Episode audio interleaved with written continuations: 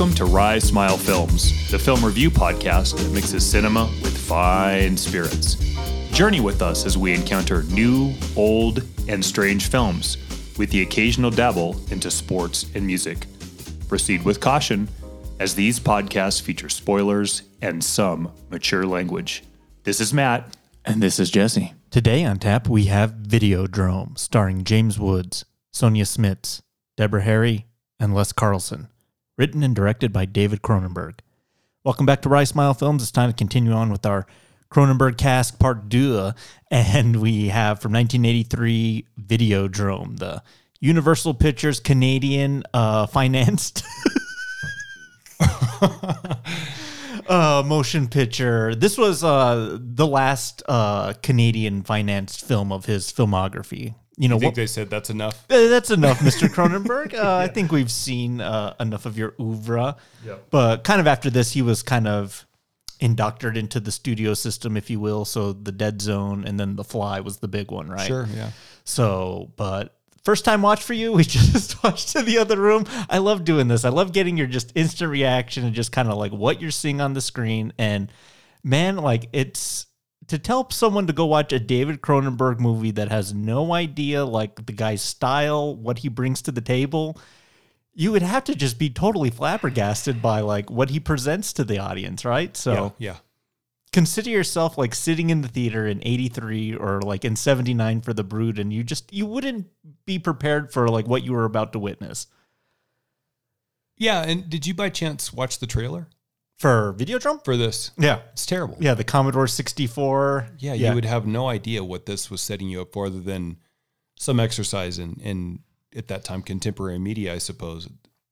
Uh, and then maybe some images of, of James Woods. But um, yeah, you're in for a, a bit of a ride on this one if you were in the theater in 1983, 84. let's go see that video Yeah. yeah. but we'll get into it we'll get into the nitty gritty on what makes it tick and a lot of the interesting uh, psychological questions being asked and proposed and all the sexy stuff too right or uh, anti-sexy in some instances Very interesting use of Debbie Harry in this film. Yeah, right. Interesting, interesting. So some, some more of the Ponderosa whiskey. Mm. Yeah, let's have good uh, drinks before we get sucked into the cathode ray tube. Uh, but let's get started with our flight question. Today we are witness to the dawn of a new communications era, brought upon us by satellites, lasers, fiber optics, microprocessors, and magnetic bubbles, for the transfer of information, ideas, knowledge.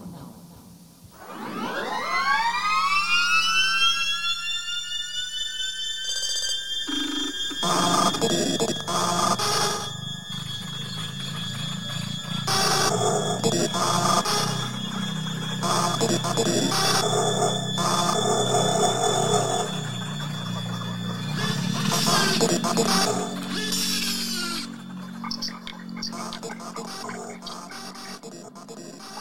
ahead and hit us with that flight question this week. A little bit odd, right? James Woods, who I think is, uh, I feel like I'm being MK Ultra right now. Mm. what is this on my stomach? Hey, Oh just call me Barry Convex, Matt. That's right. Uh, we missed, I think, a sneaky career with him and what could have been villainy. And I, I, I personally like James Woods. I think his story is interesting as not so much as an actor, it is that way too, but also just as a guy. And I don't know if we'll ever have another conversation, frankly, about James Woods. If this is it. there might be one like going forward with one movie that Yeah. probably to appear on my list, maybe yours too. But so I decided let's do top three James Woods performances three, three, two, two, one, one. I'll kick us off. Yeah. and I'm going to go with Hercules, Hades. Okay. Um, also, my number three. So let's just talk about it. yeah. Yeah. I think that's a really underrated Disney film, to be honest with you. Probably because it doesn't have a princess, and they do tend to sell better than princes do. Mhm.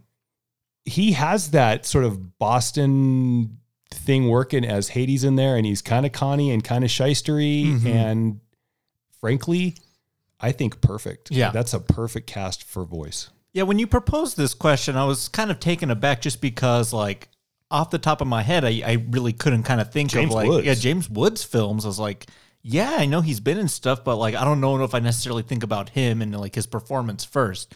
But this was one that jumped, you know, right up to me, which was yeah, Hades. I mean, the the character drawn has a cool look to himself, the like flaming blue mm. head and everything. Yeah. But James Woods plays so smarmy Yep. and scummy too easily, and we'll get into it in this film too, right? Sure. Uh, but that's Hades in a nutshell. I mean, he's just kind of like the the demon of Greek mythology in uh, a certain extent. They've been toying around right now with, uh, you know, the Disney remake train, right? And Hercules has kind of been the next one, kind of thrown about. I think Taron Egerton has been tossed as Hercules. I'm okay with that. Sure. Uh, maybe I caught Zendaya in there as Meg. Yeah, not bad. Uh, but they kind of got to get James Woods back to play Hades, right? Wouldn't, so. wouldn't you think? Yeah. If they kind of recast, I thought that was one of the big missteps of the Lion King remake was uh, not going back to Jeremy Irons for Scar. Mm-hmm. Uh, and same instance here. I think that voice and that kind of personality, I think you need to to make happen. Is it Zendaya? Maybe it was Florence Pugh. I don't know. What was I prefer the second to One the, of those people. The, latter to the former. It might not be either of those two, but that there you have it. you know, for all the things that I don't think have played well in live action, that probably would Mm-hmm. Yeah, because it's mortal instead of animal. Yeah. And we don't get a lot of like Greek mythology play. I mean, it's been a long time since those uh, Clash of the Titans uh, redos, right? So it's kind of an untapped little area of fantasy. Well, you hit it on the head with Smarmy, so this is a perfect number two entry with the great segue for me. It's Lester Diamond from Casino. Yeah, good choice. Uh, Sharon Stone's boyfriend, side piece, I guess. Yeah, man, he sucks in that film. And again, it highlights he doesn't have the body or the look to pull off square jawed, you know, powerhouse. Everything he's got to be done is everything he's got to pull off has got to be done on the DL, clandestinely, sneaky. Um, the Eddie Haskell, the Eddie Haskell of villainy. That's sort of what he is. Slick enough to get by in a pinch, but with any real digging into it, the character doesn't hold. But that plays for good, hard, hateable characters, and that's number two for me. Awesome choice. And a film that I absolutely adore. Yeah, Casino's amazing. I mean, we got we got to dip our toe back into the Scorsese pool because there's a lot there. You know, Taxi Driver and the last uh, The King of Comedy, Casino, Wolf of Wall Street. Uh, there's so many just untapped, you know, films that we could really. Shutter Island. I love Shutter Island, I, and you know, Cape Fear. I know we have interesting differences on kind of both versions. They're both pretty good at the same time. Be fun to talk about it. Yeah, absolutely. Great choice. Thanks. Yours number two. My number two, Jack Crow from Mr. John Carpenter's Vampires. Uh, maybe kind of like the s- s- swan song of Carpenter's career in terms of like enjoyability and you know actually caring about the film you're making. But in kind of a Wild West vampire that's a little from dusk till dawn, but also a little near dark. You got James Woods right in the middle there as this character who's a little Han Solo, but like with like an uber kind of nasty streak to him. Uh, and when he's got the shades, he's kind of got the leather. It's a whole look to him, and I think he plays it pretty well. Uh, and that's just kind of a, a, a fun, odd little film that um, I think warrants a little bit more reappraisal uh, in terms of late '90s uh, kind of horror action. You know, it was right before Blade. It was right before we were going to start doing a bunch of like more action oriented stuff with vamps. Uh, before Underworld and Van Helsing and all those films. So yeah, that's my number two. Go check it out if you've never seen it. It's uh, honestly, it's probably Carpenter's last good movie. Strange cast, isn't it? Mm-hmm. For him in that. Mm-hmm. This last one, number one for me, is three different possibilities. okay. I'll go with what I don't think is a great movie, but he was really good in it. And it's Jack Wise in Against, or sorry, yeah, Jake Wise in Against All Odds. Mm. Uh, that's one of those movies for me that if we ever do the what could have been executed to film greatness, this would be one of the three entries. The other one would be the often discussed Star Chamber. Mhm. but never reviewed. And we'd have to figure out the third one. But there's a there's a nugget in that of cinematic mastery. It doesn't get there. Have you ever seen that film? Mm-mm. Great song by Phil Collins. Yeah. Um, I was gonna say, was that song written for the for the movie? it was. and a great video that leads you into what's going to be this high stakes chase kind of film and it just it gets there kind of but it doesn't but he's really really good in it uh yeah jake wise i don't know if that's one i'm going to sit down and i want to show you something you've never seen before jesse because you'd be like matt can i have those couple hours back because it's not that you know but um yeah kind of a caper sort of film and i think you would like it with a pretty interesting love triangle in it Uh, Jeff Bridges, I was seeing. rachel Ward. yeah rachel ward Yeah. yeah Interesting. I've seen that poster before of like the laying on the sand on the beach. Yeah. Mhm, yeah Excellent. Excellent. from Uh, here to eternity esque My number one, I'm going Maximilian Bercovicz uh, from Once Upon a Time in America. Uh, talk about another tough watch, right? I mean, just in terms of just its length and it's kind of what it demands from the audience. I mean, it's I think like three hours and forty minutes of like the most complete cut you can watch Sergio Leone, but it's a very interesting kind of off the beaten path, I think, type of mob film. Kind of focuses on more of like the Jewish centric uh, version of what a mafia could look like, and him and De Niro are really fantastic in that. Uh, so is Jennifer Connelly, I believe, in her first film role ever. Uh, but that's that's a film worth your investment. It's I'm not gonna pop that one on as often as I do The Godfather or Goodfellas or any uh, even Casino for that matter.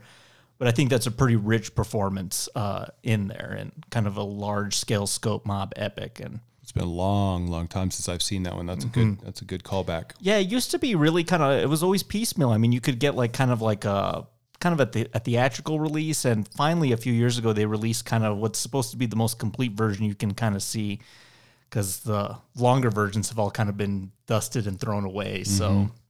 Yeah, check out check out. I think we gave some pretty good uh, recommendations here as well. So check out some of these films. Were you surprised when you dug into his filmography how much he's done? A little bit. I forgot that he played uh, the what you call the Father Merrin intro in Scary Movie 2. I was like, that was James Woods. Yep. and uh, and, uh, Virgin Suicides, Academy nominated for Ghosts of Mississippi. Mm-hmm. yeah, that's that's one I've been wanting to to revisit. Uh, I forgot. Yeah, yeah, Nixon, and then what was the other one here? Oh, and Chaplin. Chaplin, fantastic uh, film. Uh, Any given Sunday. Mm-hmm. And if we were going to go with TV, I know you didn't watch it, but he was really good in Ray Donovan as Mm. Sully Sullivan. there you go. The other thing that's really interesting about about James Woods is, you know, Dolph Lundgren levels of Yeah. intellect. Uh, That's what you're saying. dropped out of MIT Yeah. to become this, you know, kind of B list movie actor, Mhm. but forged a nice career nonetheless. Yeah. And kind of controversial these days. Mm-hmm. Got some interesting um, political beliefs, and I don't want to delve into all that now. But I can say this: I do respect that he stood by them. Mm-hmm. It essentially cost him his career, and uh, good for him. He um Live your values, I guess.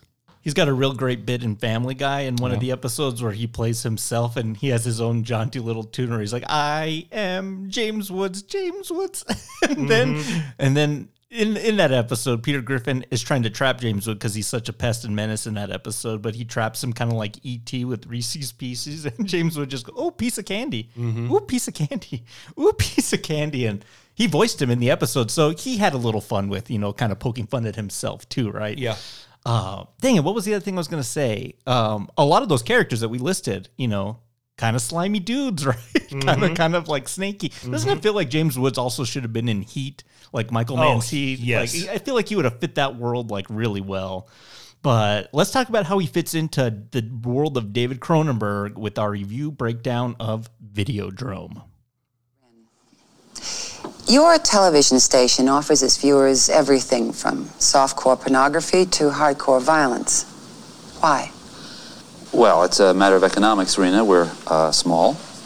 In order to survive, we have to give people something they can't get anywhere else. And, uh, and we do that.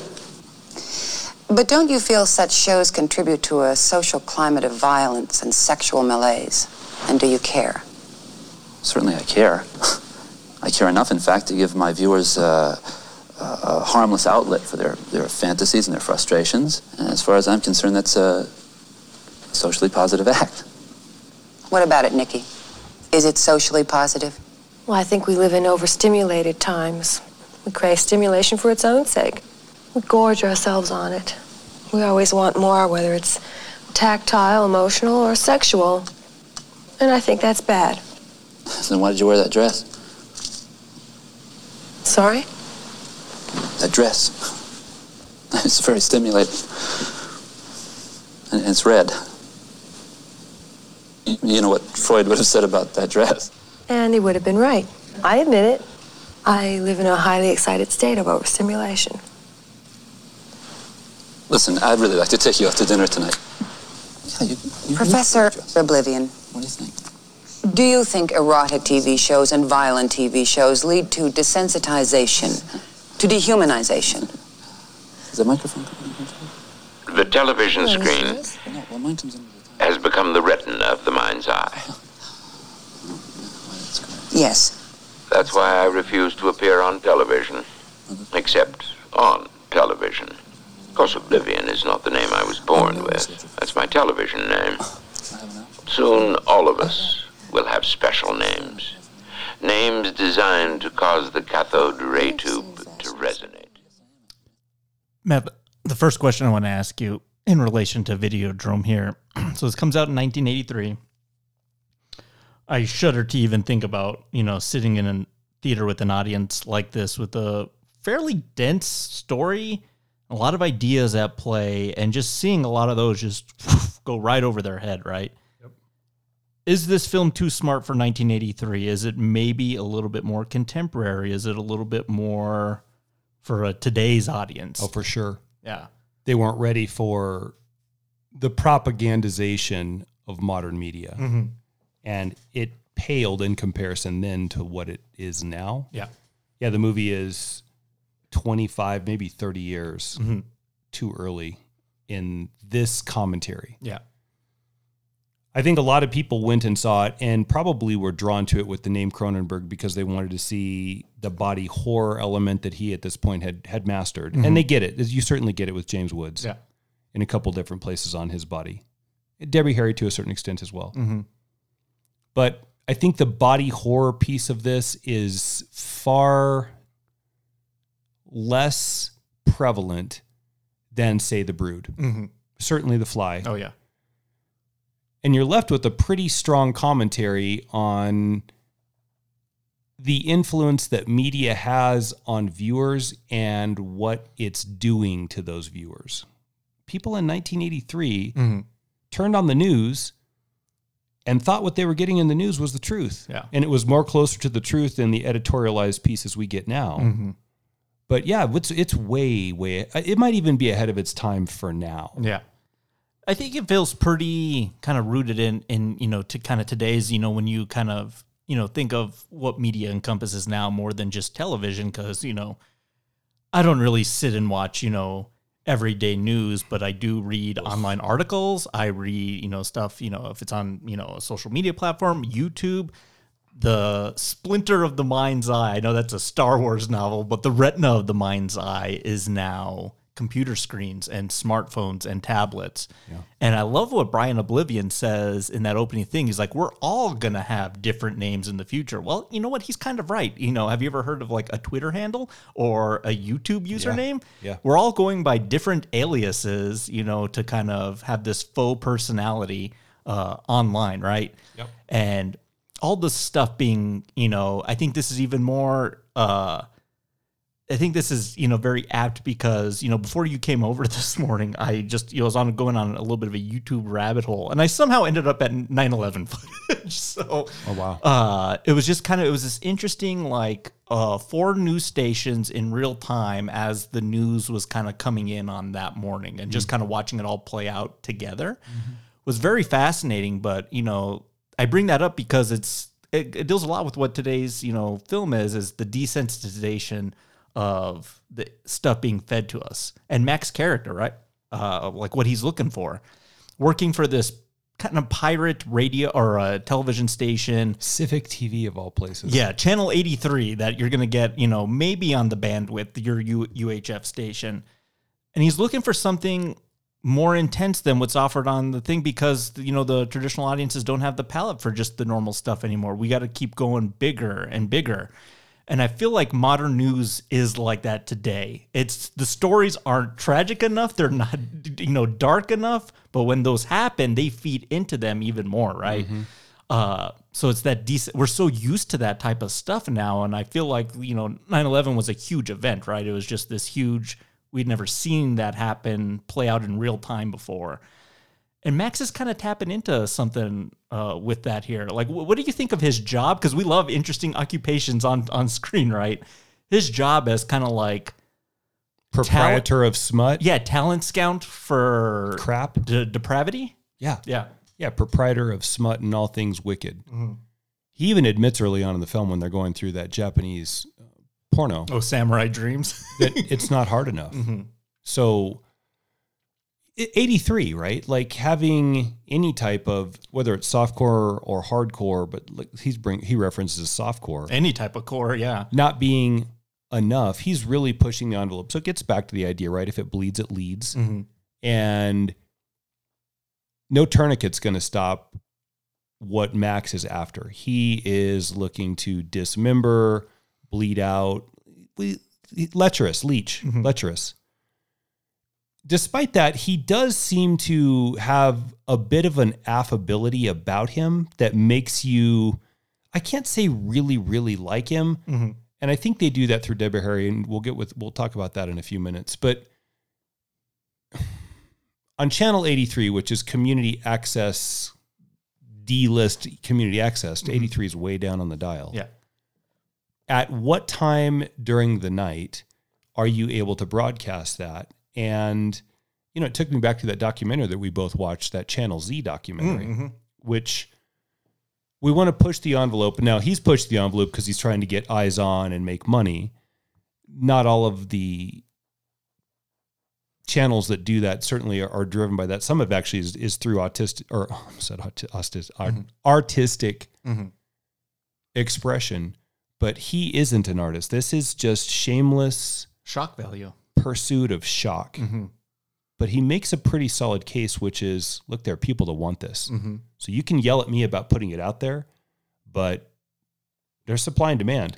It's like an adrenaline junkie, right? It's like once you get that high of skydiving, you got it. You're you're constantly chasing, you know, what's going to give you that rush again, and it's kind of equated here on the television, which was if we give them something that's as titillating and tantalizing as Samurai Dreams, well, you know what? They're going to need more. They're going to need to see, you know, more next time. They're going to need to see something that pushes their boundaries of tolerance until they say stop. But I don't think the audience ever really does say stop sometimes.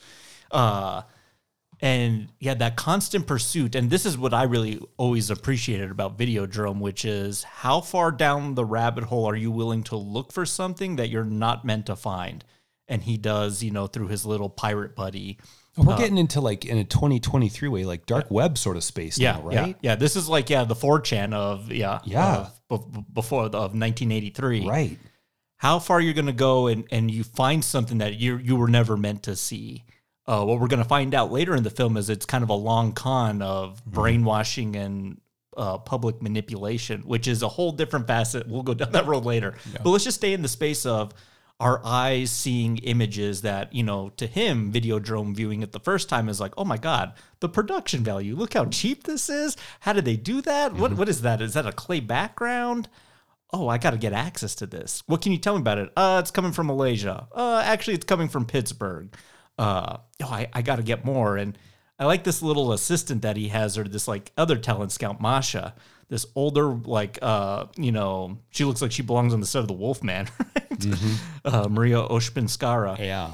uh, find out what you can about Videodrome for me, and then maybe I'll buy your Apollo and Dionysus uh, sex sex porno, right? Right. Uh, we'll make it a package deal. Again, it's all about the all about the cash, the cash value at the end of the day. And the more he finds out about, the more confusing it gets, the less sense it makes. And what none of them, you know, tend to realize when they're viewing Videodrome, and I'll, I'll play a clip here and we'll talk about it, and we'll bring in Harry into the fold. They're all just like, "Wow, this is odd footage to be watching." No one really clicking that. Uh, is this real? Right.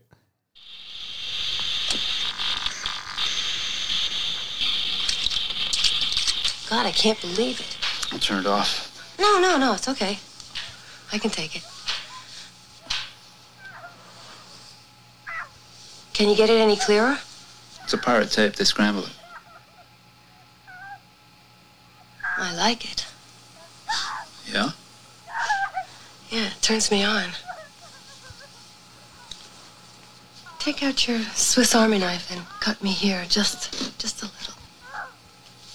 Looks like somebody's beat me to it.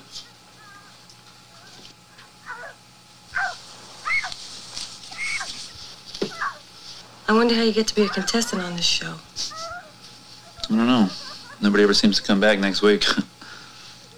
Wait, what, what did you say happened to your shoulder? A friend, I think he'd like Videodrome. You let somebody cut you? Uh huh. What do you think? I don't know. What do you think of her character, and or how would you describe her job as DJ of emotional psychologist? Uh, kind of like a a bit of a John Tesh or some sort of you know self help uh, on the radio, right? Yeah, with a real strange way of talking about the people that call in. Mm-hmm. Lover, love. Oh, let's see here. Um, pretty awkward first date or Mm-hmm. post first date. Taxi driver. Let's go see a porno. Um, I don't know. I mean, it works out a little bit better in that when he finds out uh, she's into it. yeah, yeah. Debbie Harry in this is interesting in that she doesn't act like she looks. Mhm. Does that make sense? well, she's you know, Pretty racy. or she's missing that iconic those iconic blonde locks, right? Right. It starts on set in the middle of that show when he starts rolling on her there, and I love it because Doctor O'Blivion speaking, and the two of them are Talking beginning over the him. courting process, Yeah, talk, you're talking over this dead man. which is an interesting statement. yeah, because the fact that the titular or the sensationalized or the excess, this flirting, is going above and beyond what they should be paying attention to, which is his words on the show that they've been invited to, mm-hmm. speaks to, I think, what Max Ray, Renn. Renn, sorry, is struggling with. And that's if it's not salacious enough, people won't pay attention. And mm-hmm. he's living proof of that on this show. So I've got this girl next to me. My senses are on fire. And I've just said that as much. Yeah. Got this guy on TV. That red dress is driving me crazy. Right. Yeah, exactly. Yeah. So I don't give a damn what he says. Mm-hmm. And that's in a nutshell the first half of the film mm-hmm. until you started saying what you set up when we go down this other road. When she comes home with him, you know, once I think he probably gets her in the apartment, you kind of think you're you got a shot. Well, her first lines out of her are like, "Hey, do you have any porno to put on?" Or like, Right. "That's not first date stuff. That's like, you know, yeah. Very comfortable a, with a each long other. Time. Sure. Yeah, she's just yeah. Oh yeah. Check Yeah, my, my check my milk crate there. So, as much as he is the purveyor of these sensationalized idea, he's also the proof that if you don't give it to them, they're going to seek it out elsewhere. Mm-hmm. If he listens to what O'Blivion is telling him, which, as we hear it, is really important information in the context of the film, and if you really start decoding what he's saying, that is hyper, hyper, hyper sensationalized. Mm-hmm. The bit with Nikki is easier yeah. and fantasy. And more tantalizing. Yeah, there you go. So he becomes the spoke in the wheel of this process that he's trying to put the brakes on. And I love that corollary or that that negative correlation between what he wants and what he's doing. Then when he gets her home, Mhm. don't you feel like he's probably been through this process a time or two, knows Yeah. these ropes pretty well? Yeah. And she drops, Do you have any porno? Which for you and I would be like, Who did I just bring home on this first date? He doesn't miss a beat. He's like, oh yeah. Um, yeah, but wait, I want to show you this other thing and Well, she pulls it out and goes, what's this? "What's Videodrome?" And he's like, "Uh, that's torture, murder." It's like ah. smut? Smut film. He's like, "Oh, let's put her on." And at that point, you should be like, "Uh, slight, Who you know, did I bring home? you know, burnt orange flag." Uh, this is a little weird that she's kind of instantly into it, and you know, they're kind of watching it together, and they're both, you know, you're right, purveyors of indulgence and taste, and they both kind of get into it, and then. What I don't know about Max is if he's ever kind of gone down this S and M route that she's obviously very comfortable and familiar with, but he plays, you know, you know, partner very well. You know, piercing her ears, or just needles in the ears, cigarettes on on, on breasts.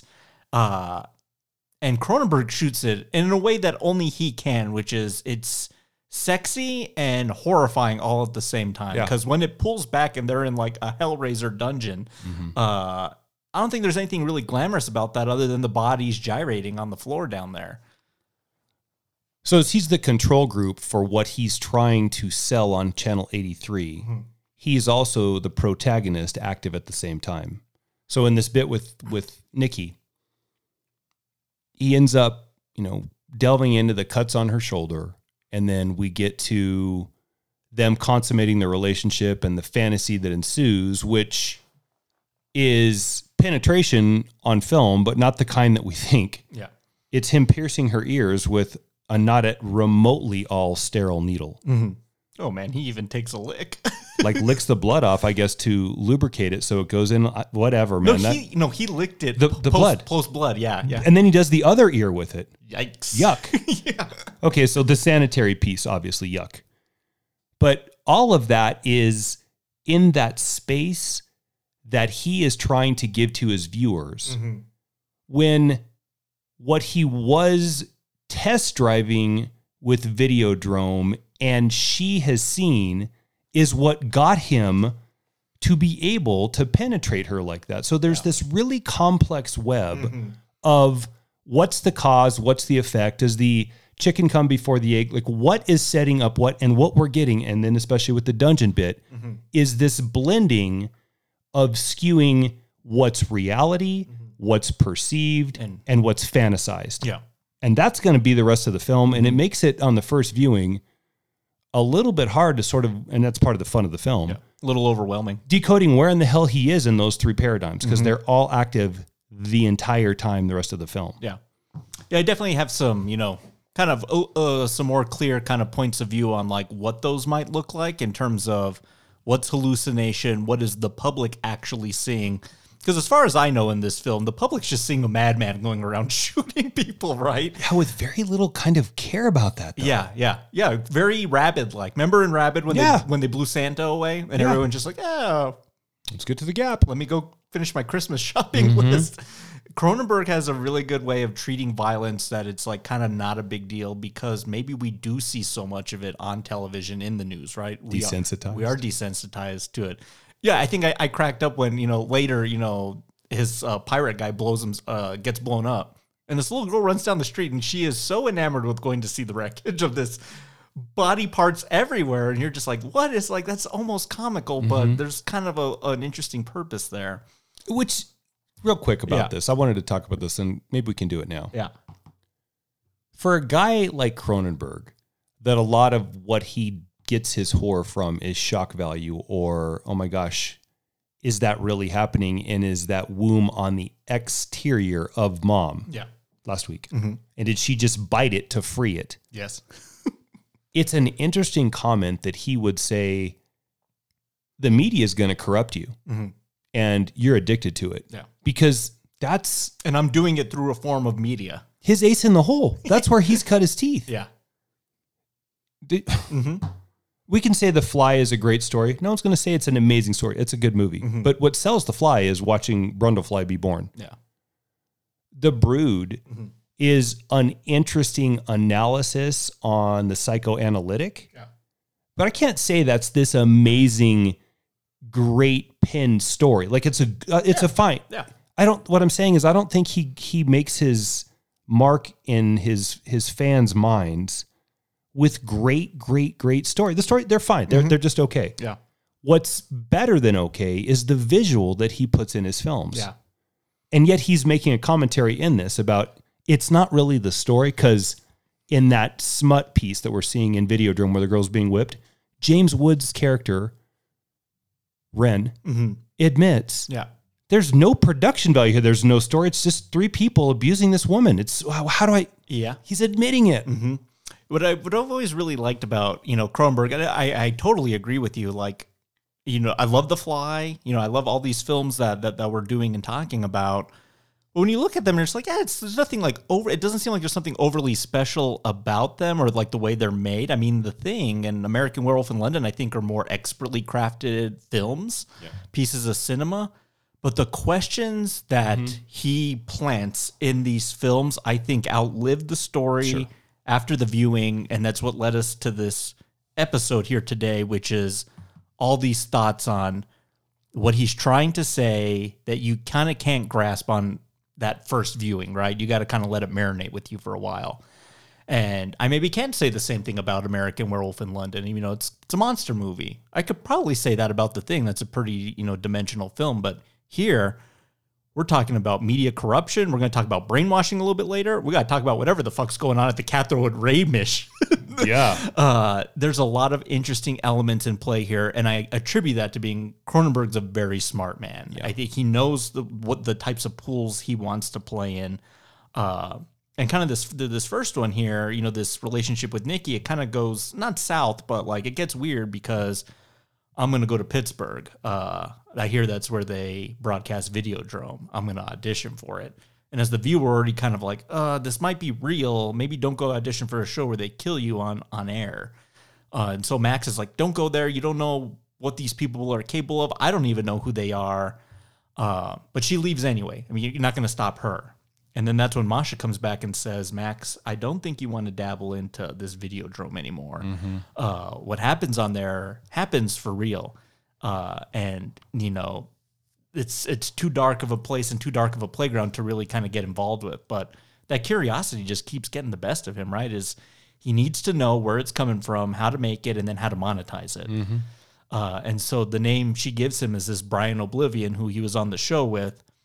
And then we go to this homeless shelter that's dubbed the Cathode Ray Mission, which, as best as I can interpret it, cathode ray are these, you know, they were the rays that would be in tubes of like a tube television, kind of just n- neutrons firing back and forth to, you know, be able to project the the images.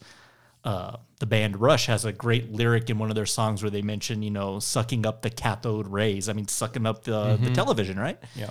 Uh, as far as I know, this is a homeless shelter slash church where the homeless and the derelicts and the scum off the street, the low uber ec- lower economic class, can come in and get inundated with visual images from the television, and maybe, as we found out later, to course correct them from what with their own brand of brainwashing mm-hmm. for the good good and betterment of mankind. Mm-hmm. Because this Brian O'Blivion's like one step away from being a Joel Osteen, right? Right. Ooh, what's going on here? This is crazy. Well, yeah, when he showed up there at first, I thought, oh, this is like a state funded soup kitchen. yeah. And these hungry people show up, but then you get there's these cubicles and they're not serving soup or whatever the meal of the day is with, uh, you know, a nice jacket. It's whatever the hell that was image that we see that one guy watching, which I, I wanted to, I, I don't know what it is, but it, it's, it's fleshy and pulsating and not at all sustenance to sustain you insofar as like food or water would go. Mm-hmm. Oh my God, that's a loaded, loaded, loaded comment. So Yeah. are we saying then for a guy who has the state help him pay for his movies? Yes. It's a bit hypocritical and kind mm-hmm. of a middle finger, and maybe why they said that's enough. Like Yeah. you're out. Because th- this is just such We can't, we can't keep doing this. we can't keep Fool me once, fool me thrice, fool me yeah. Quintuple times. We- I can't pay you to tell you know to tell me to fuck off all the time, which is what the he kind of does. Yeah. So if this is a place that's funded by the goodwill of the government for the less fortunate, then you're in control of what the government would give you. Usually you think that's food. Not in this case. Like you said, test case, subjects Yeah, subjects. for brainwashing. Mm-hmm. Literally MK Ultra. Yeah. But For, the betterment of society I- as determined by who, this is the question. Yeah. As determined by whom? Yeah. Who says who? Yeah. the powers that be that have come up with this nefarious plan to right the wrongs, they're going to decide what's best for him. Ay, ay, ay. Yikes, run. Yeah, exactly. Yeah, from the the confines of Brian O'Blivion's, you know, what he's left behind to his daughter Bianca, who Max interacts with. I I'm very troubled by you know Brian's office, which is very Pope like. It's he's got candles and weird pulpits and just really strange things. And we we know how these people operate, these Joel Osteens of the world, right? You mean they're not legitimate? Yeah, it's that there's there's a faux personality to you to all of it. gonna get smitten with lightning. Yeah, okay. Keep doing God's work. No, yeah, those are they're assholes. yeah, it's just it's Charlatans. The, the monetization of religion is.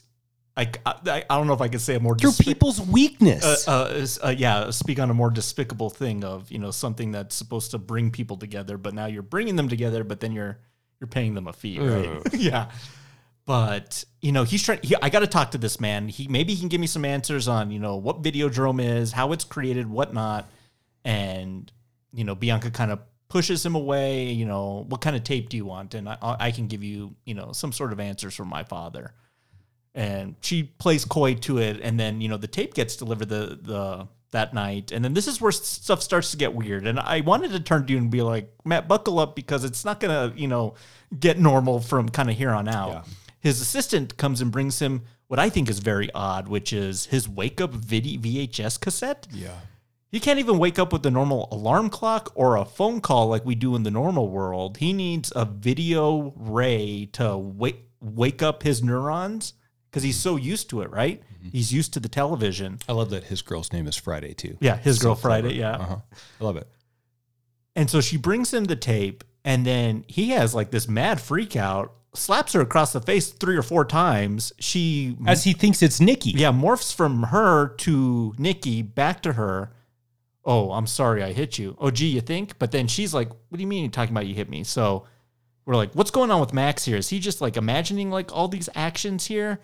And then he plays the tape that was left for him from Brian O'Blivion. The battle for the mind of North America will be fought in the video arena, the Videodrome. The television screen is the retina of the mind's eye. Therefore, the television screen is part of the physical structure of the brain.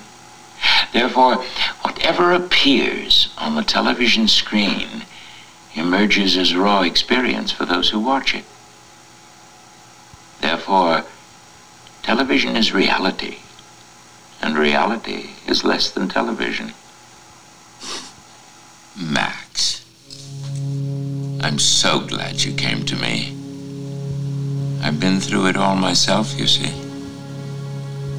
Your reality is already half video hallucination.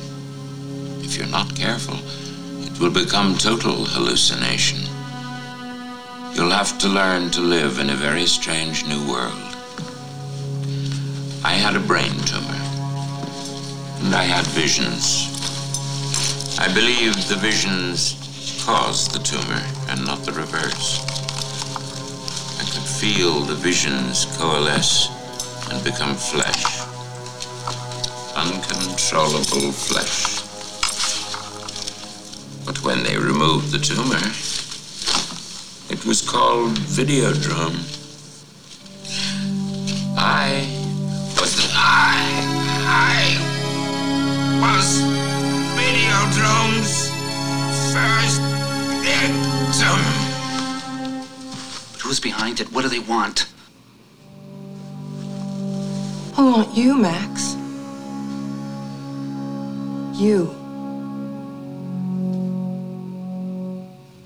Come to me.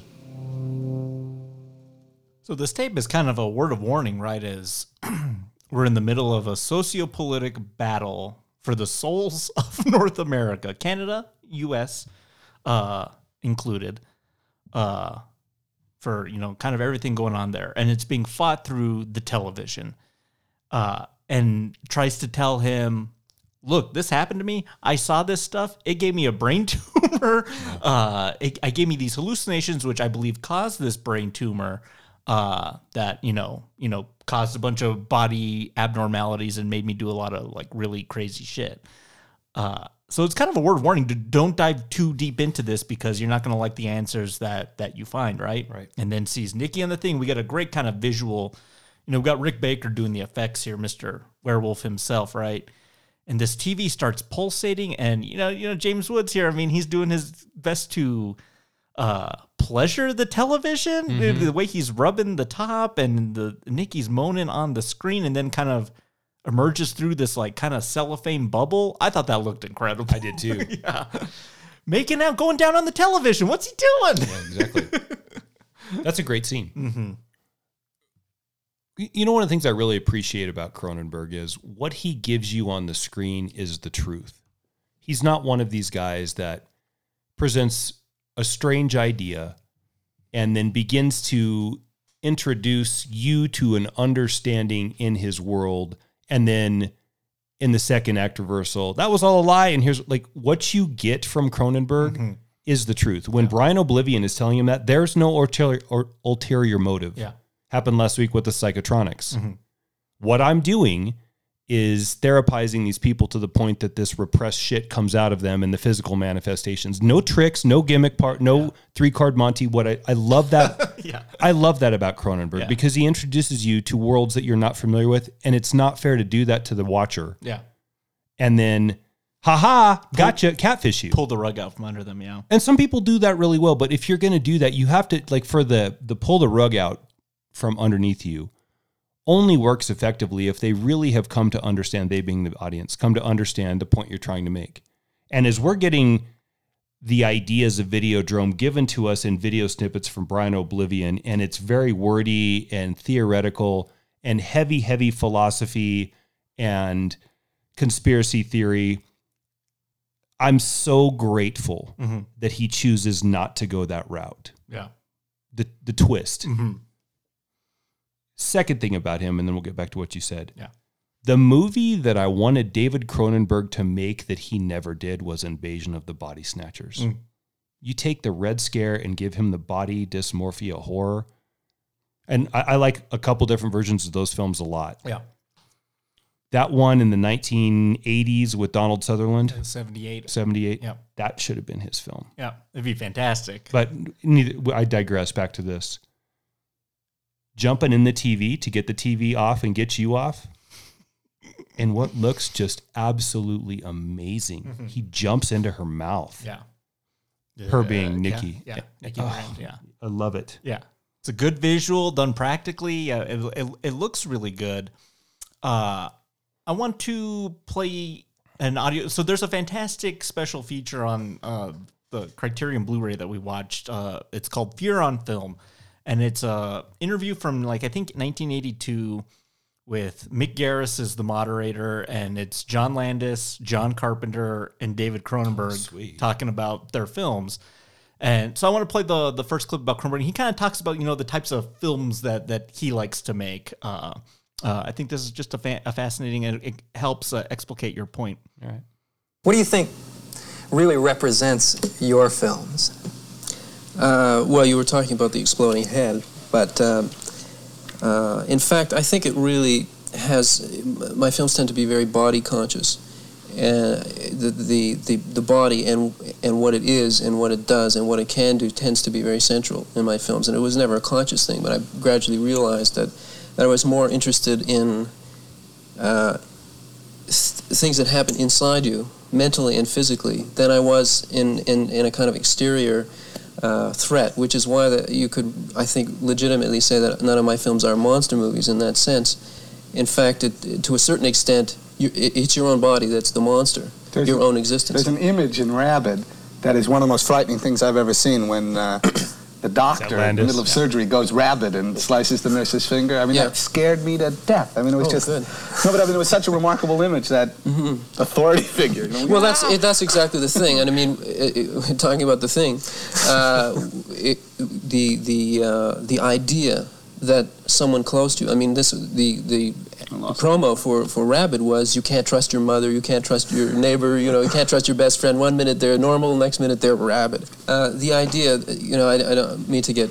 It, it, very Freudian about it, but the idea that, for example, a parent suddenly wants to destroy its own child, uh, is very frightening because a parent is supposed to do exactly the opposite. So that kind of turnaround and, and the, the psychological reality behind it and the potential and the possibility of it all is what makes, uh, is the kind of horror that, that I'm interested in. and so it's it's it's all very internal. And and the, the fact that the Shivers in, in Canada is called "They Came from Within" here is is it's appropriate. They came from within is exact instead of from outer space. I think that's that shows you the orientation that I have when I make films. the internal monster versus the external.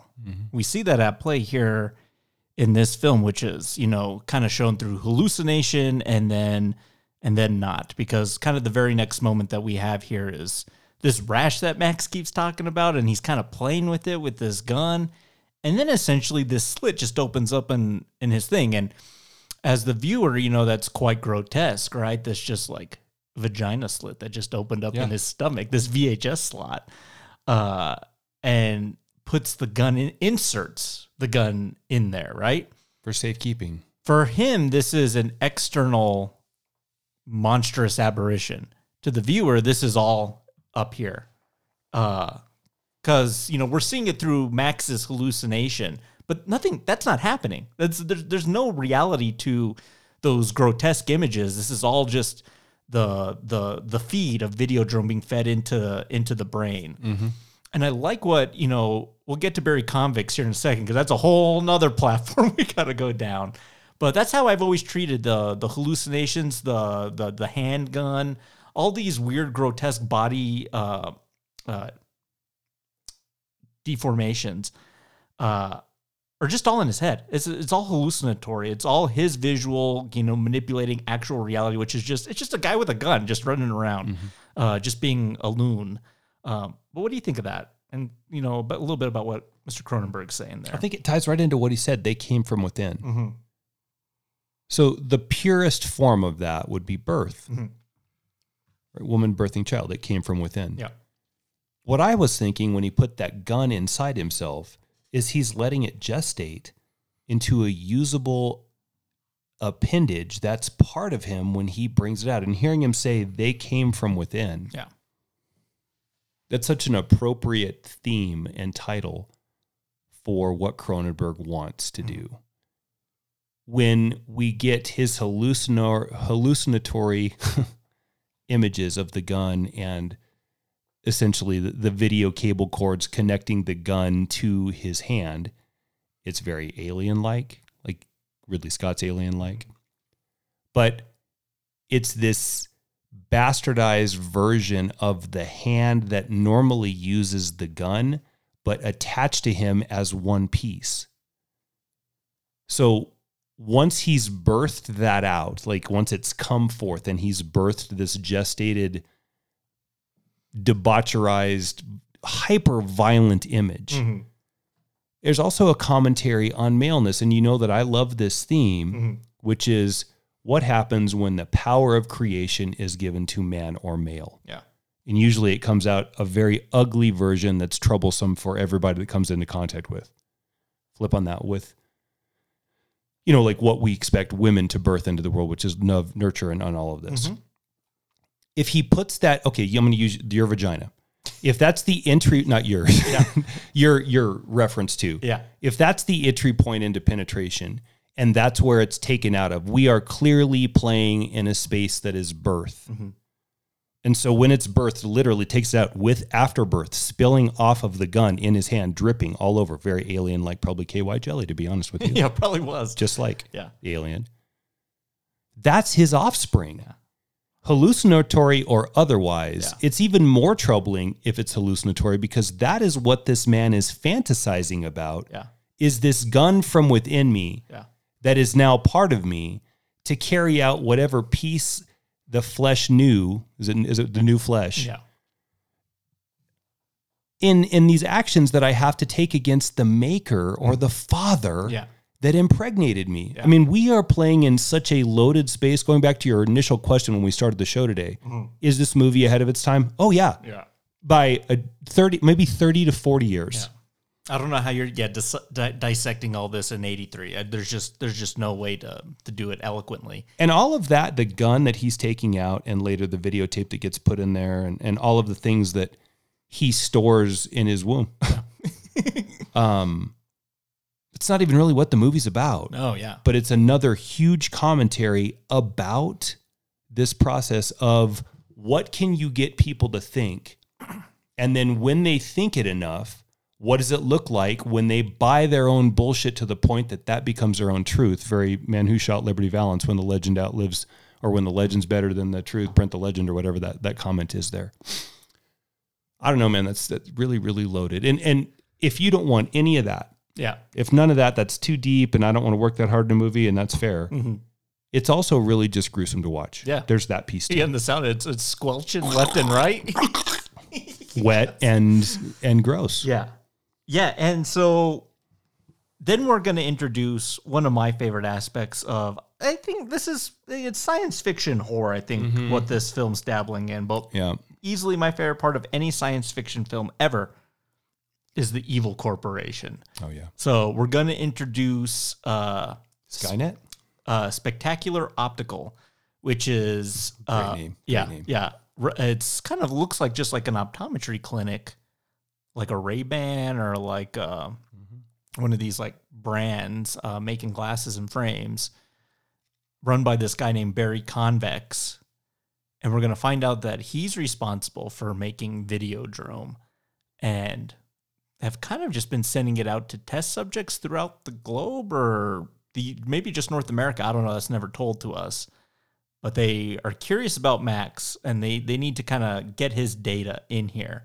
So you have this optometry clinic as a front for this bigger game, which to my guess is to win the battle of uh, morality in North America, either for I probably nefarious intentions. Because think of think of this: if they can transmit video Videodrome on channel 83 and then eventually make it up to the big networks, right? I mean, you can essentially have these people do whatever you want them to do. You can have them vote the way you want them to vote. You Yeah. can have them go out and pillage at whatever you want them to do. Yeah. And what this film's going to propose at the end of it is the failsafe is death by suicide. So there's no paper trail. There's no kind of clue breadcrumbs to lead you back to the source, which is spectacular optical. It's good. It's kind of a really great plan. Yeah, good catch by you too. And I think uh, there's another piece to it because I know they're trying to tap into the video market, but they spend a good chunk of time ex- uh, talking about the new spring line of glasses that they're making. All these Gloria Vanderbilt frames or whatever the hell, like these 80s frames, right? That I think uh, his little friend Harlan Patron is wearing. Yeah. He's wearing some spectacular optical frames. If they could find a way to piece this technology into frames, then you're hitting it at the source, right? Mm-hmm. Now it can just go wherever. It doesn't have to be on the airwaves. Right. And it's the lens. It's this thing that you're putting in front of your your eyes. Designed by a guy named Mr. Convex. Yeah. Okay, so convex is the rounded apparatus in the front that allows for clear viewing. Am I right? Mm-hmm. Fuck, that's so loaded too. Yeah, convex lenses. Yeah. Jeez, Jesse. Versus concave. Mm-hmm. And this guy's slimy. Like this guy's got. You can just kind of Hmm. tell. I mean, Mr. Yutani over at Weyland, Peter Weyland, or Mm-hmm. he he just looks sinister, and he's got this apparatus that you so eloquently put when we were watching. That just looks like a testicle. Yeah. Yeah. Uh, and it's this weird helmet apparatus that is going to record Max's hallucinations that I guess can be broadcast as another episode of Videodrome. Mhm. Dude, man, what are we doing here? We're getting into crazy town. Yeah. Uh, I think that's a great visual image, which is actually it's Cronenberg wearing that when they pull back. James Woods was afraid it was going to electrocute him, so Cronenberg's like, "I'll do it then." so that's Cronenberg sitting there with this apparatus here, and now we got this thing that I think is a pretty cool piece of tech, which is recording visual data and information brainwaves into a visual analog format. Dude, that's awesome. That's so cool. But not it's not cool what he what he's No. visualizing. You know, Nikki shows up here. He's like, "Oh, we can get down to hanky panky again." And then it, it kind of jumps from her on the TV, and he's and Max is uh, whipping the TV, and then it turns into Masha, his little his little assistant there. Yikes! Yeah.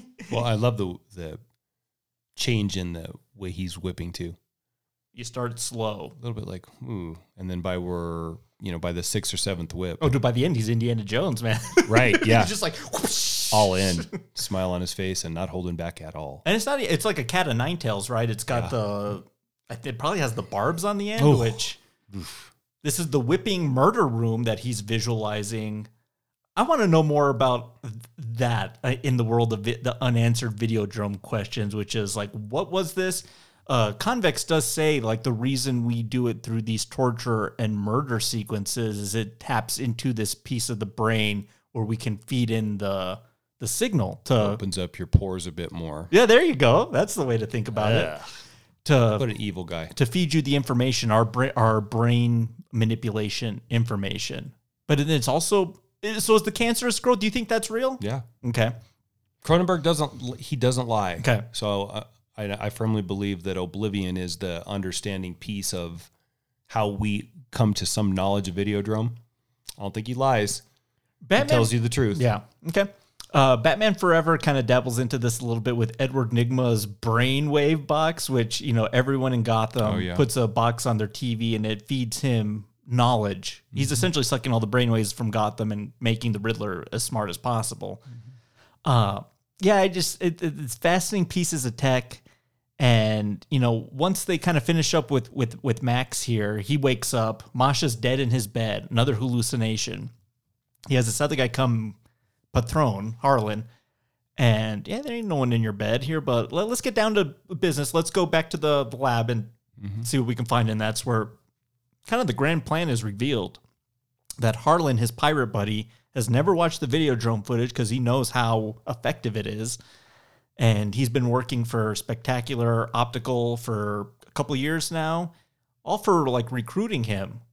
Because I think they've seen Max as like this subject of like, he's already putting this crap on the airwaves. If we could just convince him to put Videodrome on, then we got him, right? And it's only when he starts digging into it that he like is like, uh, it, it starts unraveling. But you know, I think the plant is already in on him. He's the perfect he's the perfect mark. Yeah, and so they're gonna they're gonna put a they're gonna put a thing in him. Uh, Go screen.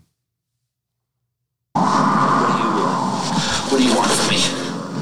I want you to open up, Max. Open up to me.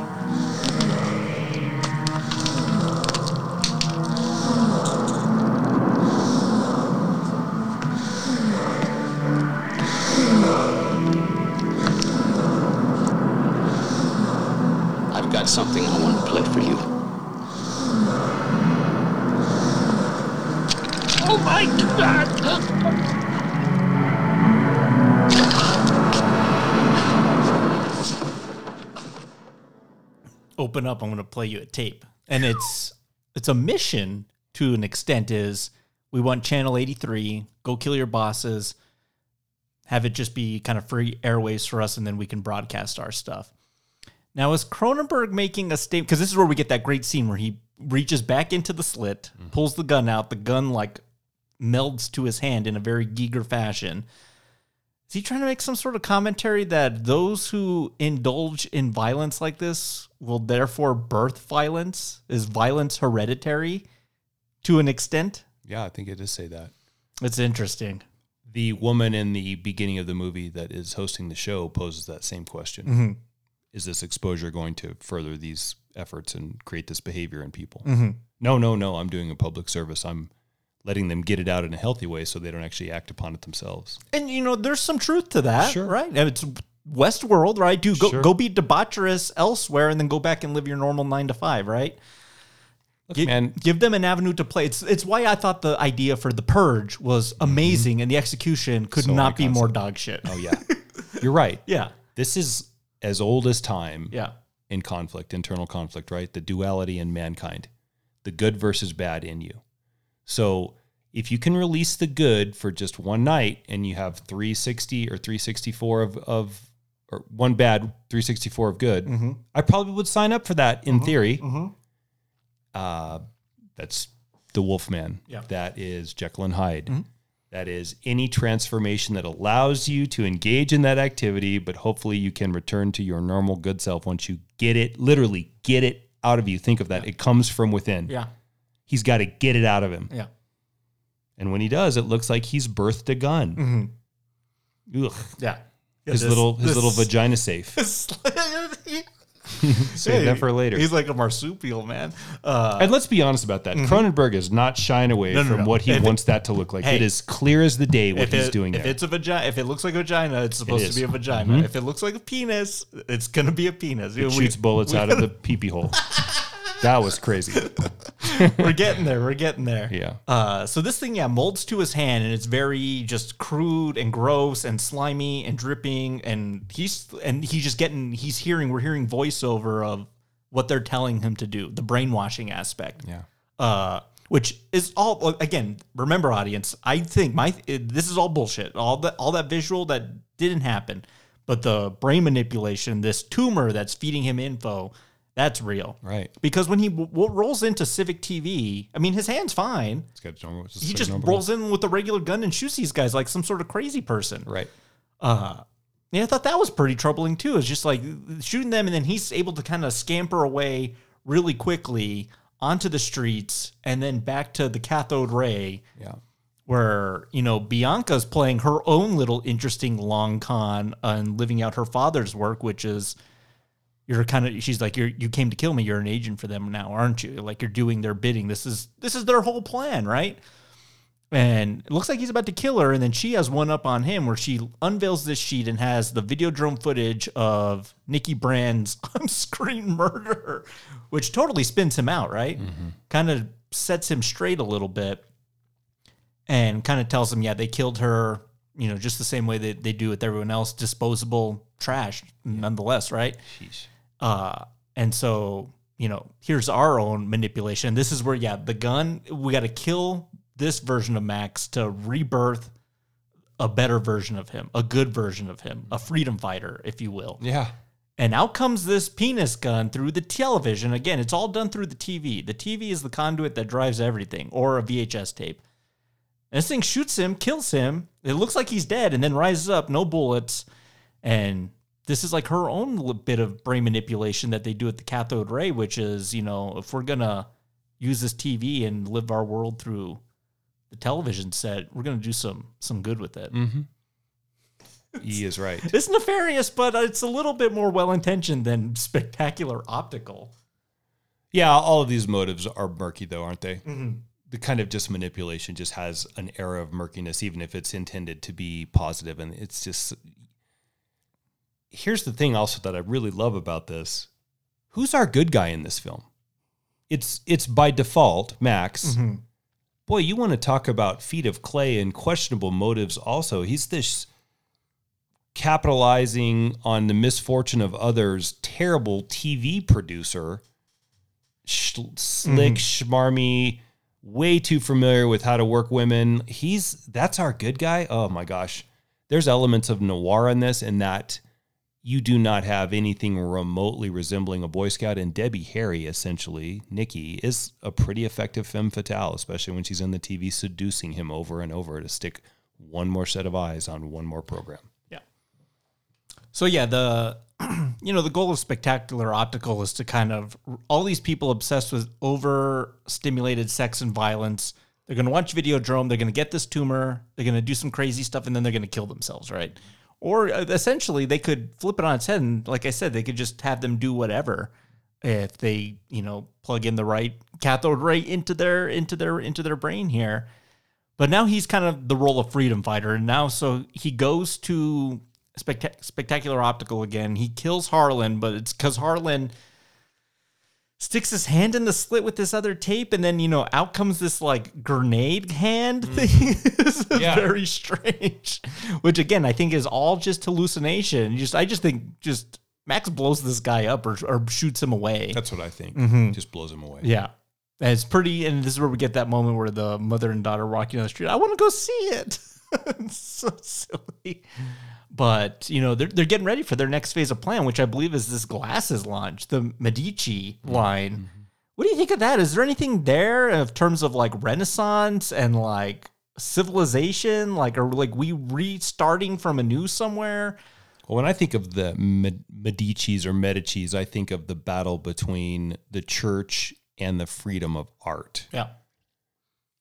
I mean, I guess we could go down that road if you want to probably come to something, but I think you're heading down a 35, 40 minute conversation if we want to go down there. But he didn't choose that name for the way it rolls off the tongue. That's a loaded family name to use. Well, I think yeah, the cathode ray is a, a version of the church, right? Yeah. This weird version of the church, and yeah, if it's yeah the freedom of art, you know, through media, Yep. media influence. Yep. Yeah, I, I do believe there there's something there. Sure.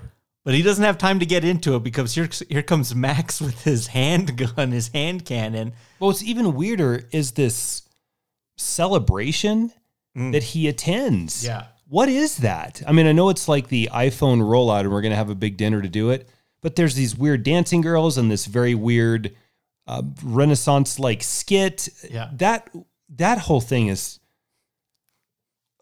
so weird. bizarre. Yeah, I mean, the guy just should get up there, have a nice dinner, and give his speech. But instead, it's this whole pomp and circumstance and all these events continue to be weird. Is that even really happening? Well, is that's that really the- happening, or is that is that hallucination too? I think that's happening, and I, I think there's a political angle to Barry Convex that we don't get to really dive too much into. Like, what's his long con in the end? Is is he running for office somewhere? Like, is he running for some sort of like COO of some media conglomerate? Like, what is his long game other than to just clean up cultural decay? yeah. There's something else going there because he does present himself as a bit of a showman in that in that instance, Sure. but he doesn't have time because he's assassinated on stage. And to the hallucination aspect, ooh, it is pretty gruesome. I mean, he gets like the total recall treatment here. Cauliflower spills out everywhere on him. Oh, gross, man! Like, yeah, his intestines, his head splits, stuff comes out. He's got juices coming everywhere. Yeah, you know, Rick Baker went to town on this guy. Mm-hmm. he sure did. And then after that, I think, you know, to the public's perception, Max Renn is just this like uh mass shooter who's just going around Toronto or Ontario killing everybody. Well, Toronto is Ontario, right? That's the province. Yeah. We're going around here just shooting everybody. And so he just scampers off to this like derelict dock, gets into a chantate of a Yeah. of a, uh, a ship Condemned ship. And then hallucinates this television right in the in the middle of the thing there. And there's nikki saying and th- this is where i think the the end game of videodrome is is that after we have these people go insane and do mm-hmm. crazy shit they won't tie it back to us if we like tell them the next veil of the flesh is to kill yourself. Yeah. and life after this is what this looks like which is just it's death right? Mm-hmm. And so she shows him it. She shows him the vision of it and then we see it play out and you want to talk about a grim ending that is A, confusing, B, doesn't make a whole lot of sense, and B, is not uplifting in the slightest. We cut to black at like an hour and 26 minutes. Which felt every bit of story wise two hours. yeah. And I don't mean in a bad way. Like I mean, there's a lot of info. he does a great job of getting in late, getting out, or getting in, yeah, getting in late, getting out early, and packing the tw- 88 minutes mm-hmm. with what feels like 210 of film in today's cinematic experience. You got to give him credit on that. Yeah, and the when when the when the TV version shoots itself, all these intestines and innards shoot out, and I think they use like lamb guts and like a bunch of gross. Uh, apparently, it smelled awful on this set. It was really gross and you know hot with the lights, so it just the smells weren't amazing. Uh, and I think it was really cold because I think they did it around like Christmas time, so like Canada Christmas with you know guts in a closed set. Yeah, dude, no, thank you. Yeah, no. Uh, I think it's I think it's a great I think it's a brave ending. It's I think an ending only Cronenberg could do. You know, think of how he's kind of ended films in kind of a downtrodden kind of fashion. I mean, The Brood kind of ends with, oh, it's just going to start over again with the daughter. Oh, how does uh how does Rabid end? Oh, Marilyn Chambers. I mean, she she died. We're going to put her in the in the trash. The Fly. I mean, the Fly self commits suicide right through Geena Davis. And there's not really a good uplifting ending in any of these movies other than like It's over. At- at least it's over. You fall victim to these monstrous forms, these these things that drive you ultimately insane. I think for all these people. Yeah. Yikes. Uh, I have a couple a couple things here for you. Uh, I, I did mention, yeah, this was the last Cronenberg film made with Canadian financing. Uh, it was his first film to be backed by a major studio, Universal. So there, I think his name had gotten around like, hey, we let's see what this Cronenberg guy is all about. And so then they give him a budget of six million dollars, and it only makes two million gross in its run. So a bit of a bomb there, right? Yeah. And it, it, it's hard to dissect this one. It's just it. Do, we said it before. It doesn't feel of its time. It feels a little too smart. Uh, yeah, I could see people walking out of this movie just being like, I don't even know what's going on here. Absolutely walking out of Yeah. this movie. Sure. Or leaving and just like, I'm not going to recommend my friends go see Videodrome. 1983, when he stuffs his head in the TV amidst an orgasmic mouth from Debbie Harry, people are running for the exits. There's no way. There's no way they stuck around. Yeah, that's wild. But you know, I think he still had enough good, good, good grace to his name that he was, you know, still given. Maybe that's why you know he did King next. You know, King, The Dead Zone was a name. We go see Stephen King's. Do you like that movie? The Dead Zone. It's it's it's Okay. it's got its moments. Yeah. Uh, I bet if we dive back into that after being in the Cronenberg headspace, I bet like we we would find a lot to appreciate about it. I bet you're right.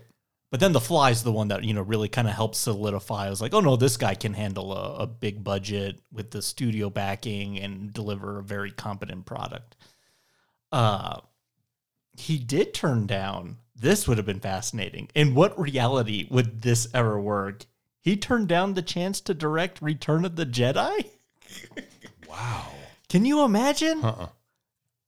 so in in 82 you know post empire you know they have the story for jedi and i think they he asked spielberg and he was like eh no no thank you george well come on steven you want to do my movie don't you i know david lynch's name was tossed about for hmm. return of the jedi and cronenberg holy cow like I, in my blockbuster in heaven i get to watch those two movies because Cronenberg's not giving us Ewoks. he's giving us a vagina monster Full blown Wookiees, man. Wookiee carnage. Oh my god.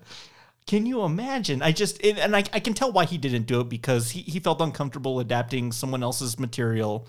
He's very very much, you know, an a writer director. This is my idea and I see it through to the finish line. And Lynch is the same way. Yeah.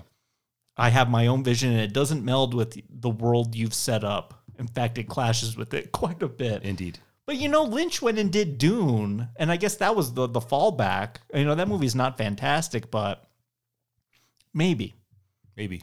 maybe in a weird way, because you know, to me, Return of the Jedi is quite pedestrian in terms of its vision. Mm-hmm. It's very much a get this thing to the finish line and let's wrap up this trilogy. I can't tell you one thing about Richard Marquand, Yeah, no, exactly. but I can tell you a lot about David Lynch and David Cronenberg. Sure, right. yeah, think about that. Richard Marquand Yeah, got that flagship That's to just- finish it. that's just a yes man. Get this thing done, man. Yeah, We got to be. We have to move on. Mm-hmm. sure thing, George. George Lucas is driving everybody crazy. Get this mm-hmm. thing across the finish line. Let's go. Mm-hmm. Wild. I thought you'd. I thought you'd like that. It's just. I just. I can't imagine. I wanna see that Oh yeah, I do too. Absolutely. Uh, but I'm gonna play one more audio clip from that same interview, and Cronenberg's gonna talk a little bit about censorship and how you know his films when he would deliver them to the ratings board, you know, they'd be like just cut up to pieces. They get get an X, right? David, you've also had problems as far as X and R Mm-hmm. ratings in your film. Scanners was originally an X. Well, every picture that I've done was has originally gotten an X here in the states, but uh, but you have to understand that I live in Ontario, Canada, which used to be the most liberal province and now is the most restrictive. So I have to agree, or or, or let, let me amplify what John was saying. Uh, when I came down here to to talk to the MPAA about ratings, it was still a relief compared with what happens in, in Ontario, which is that they take your picture, they take every print, and they cut it, and they hand it back to you, and they say, This is your new movie. They keep the, the pieces that they've taken out, and you go to jail for two years if those are projected, if you put the pieces back. And that's real censorship. And Yeah. so what you've got here, however imperfect it may be, uh, at least it's it you know you still have the option of releasing the film as an X. And of course, there are huge economic sanctions against doing that, and usually you have a contractual obligation not to have an X. Nonetheless, if you really want it to be an X, you can still get it shown here in in, in Canada. You go to jail. So I would say that that you know I, I think what you need here is another uh, category. You know, something like 14 and over or something, because I I agree with, with John uh, that that uh, I wouldn't want a th- I, I, when Shivers, which here was called They Came From Within, was first shown here. I drove down to Buffalo just to see it in another country. And I was really quite upset to see someone bringing a three-year-old girl in to see this film. And I had a three-year-old daughter at the time, and I didn't think that the kid should see the movie. Uh, and uh, obviously, left to adults and uh, you know parents and guardians, it's just not going to work. Th- and, and that's one of the reasons that on our they're being very tough with handing out R ratings here is because they know that kids are going to get to see these movies with or without parents. If you had a- a serious restriction against anybody, say 13 or 14 and under, seeing this movie at all, but above that age they could go to see it by themselves, that would be, and you had that as a separate category, which they have in one of the provinces in, in Canada. That I think NC seventeen. Cronenberg speaking PG thirteen before it even happened, right? Mm-hmm. It's crazy, right? Yeah. If you project your cut footage, you'll go to jail for Two negli- years. negligence. on a film that the government helped you finance. Exactly. No, it's crazy. That's what it's wild. Yeah. So they're okay with funding the initial idea, but then once they get, I- maybe this helps answer some of our questions of like, what did those screenings look like? And I was like, uh, cut some of that out, but then that can never see the light of day. We're just gonna toss that in the trash. No, give me those juicy deets, man. I got to see that footage. Yeah. because there's a lot of creativity that goes into it, especially because it's always the gore scenes, right? It's always these gruesome moments where you know, and there's a lot of craft that goes into trying to horrify and you know make people uncomfortable. Well, and he hits another important point there. Yeah. There's responsibility. And we can this is not the parental responsibility podcast because where does that start and stop? Mhm. What are you doing taking a 3-year-old to anything that has his name? You, like you're in come on. Yeah. You didn't Oh, I thought this was Mary Poppins. Yeah. That's part of the problem. Yeah. People are idiots. Even though he he says all that, and you know maybe there's an in between rating. No. Videodrome's still getting an R. Yeah. still getting an R, man. This is a pretty uh, extreme movie in, in a lot of places, and I, I love it. I love hearing. Uh, we did it with Nolan, right? Uh, Just letting him talk, talk through your process of how, how you kind of decipher like what you're presenting on the screen, and you know Cronenberg's kind of the same way. They're smart dudes making movies. Like they, Oh, he's so smart. I think they un- and I think they understand story and psychological conflict first, and then you know get that onto a visual medium. Mhm. Nolan's probably more successful in like putting that up on the screen, right? Yeah. Uh, but man, this Cronenberg guy, he knows a thing or two. This Cronenberg guy. Uh, I wonder about his offspring. I wonder if they know a thing or two. But let's uh, get uh, oh our, our questions. Here we go. What's your favorite uh, moment, uh, tasting note, scene, sequence of Videodrome? I think the withdrawal of the gun from the innards of of Max. Yeah. We looked at each other and both kind of went, "Ooh, like Yeah. yeesh." That's that's awesome. Mm-hmm. Yeah, I think mine was the first time he put the gun into the slit when he's sitting on the couch there. Because he's toying with it, and I, I like that it's set up a little bit earlier that oh, I got this weird rash. And like, ah, I can't. You know, just, oh, what are you doing here? Uh, she's kind of just writing it off until he's like just kind of toying with it, and then it op it reveals itself, and then like that kind of I think that's because he's actually standing up and walking around with his hand in the slit on his abdomen and it looks pretty great. You know, to Rick Baker's credit, I mean, there's some really I, I don't know if these aren't like American Werewolf like Oscar worthy effects, but th- this is like still pretty good work that he's uh, uh, providing across the the finish line here. I'm curious what you have for the